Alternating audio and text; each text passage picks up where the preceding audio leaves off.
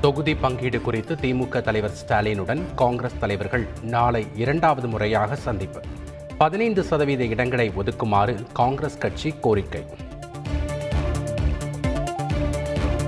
அதிமுக ஒதுக்கும் இடங்களில் வெற்றி பெற வேண்டும் என பாஜகவுக்கு நிபந்தனை.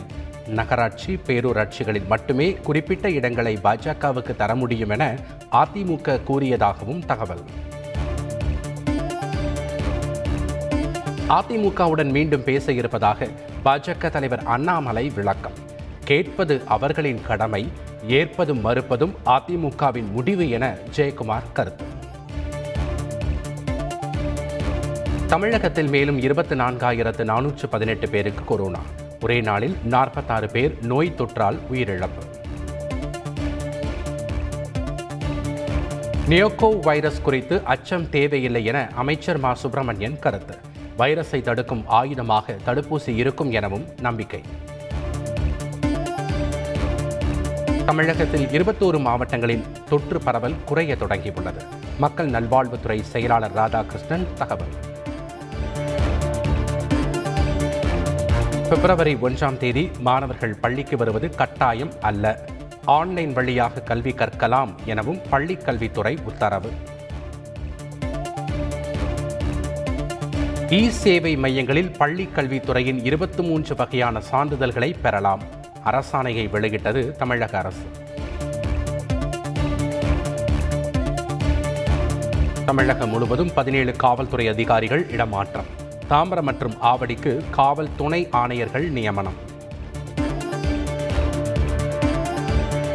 தூத்துக்குடி துப்பாக்கிச்சூடு குறித்து முன்னாள் தலைமைச் செயலாளர் கிரிஜா வைத்தியநாதனிடம் விசாரணை நடைபெறும். அப்போதைய டிஜிபிக்கு சம்மன் அனுப்ப உள்ளதாக விசாரணை ஆணைய வழக்கறிஞர் தகவல். பஞ்சாபில் கட்டாய மதமாற்ற தடை சட்டம் கொண்டு வரப்படும் என கெஜ்ரிவால் உறுதி. மதம் என்பது தனிப்பட்ட விருப்பம் எனவும் கருத்து. டெல்லியில் குடியரசுத் தலைவர் முன்னிலையில் முப்படைகளும் முகாமுக்கு திரும்பும் கோலாகல நிகழ்வு. ராணுவ இசைக்குழுவினரின் பேண்ட் வாத்திய இசையுடன் களை கட்டிய நிகழ்ச்சி.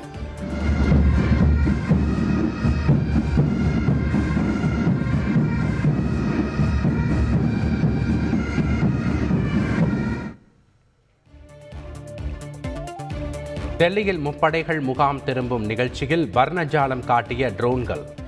மேக் இன் இந்தியா திட்டத்தில் தயாரித்த ஆயிரம் ட்ரோன்களின் வண்ண அணிவகுப்பு. இந்தியாவின் பெருமையை பறைசாற்றிய லேசர் ஒலி காட்சி.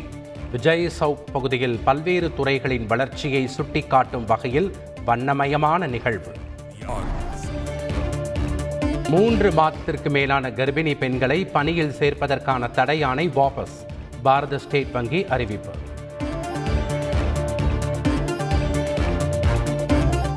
ஓபன் கிராண்ட்ஸ்லாம் டென்னிஸில் நாற்பத்தி நான்கு ஆண்டுகளுக்கு பின் பட்டம் வென்றது ஆஸ்திரேலியா.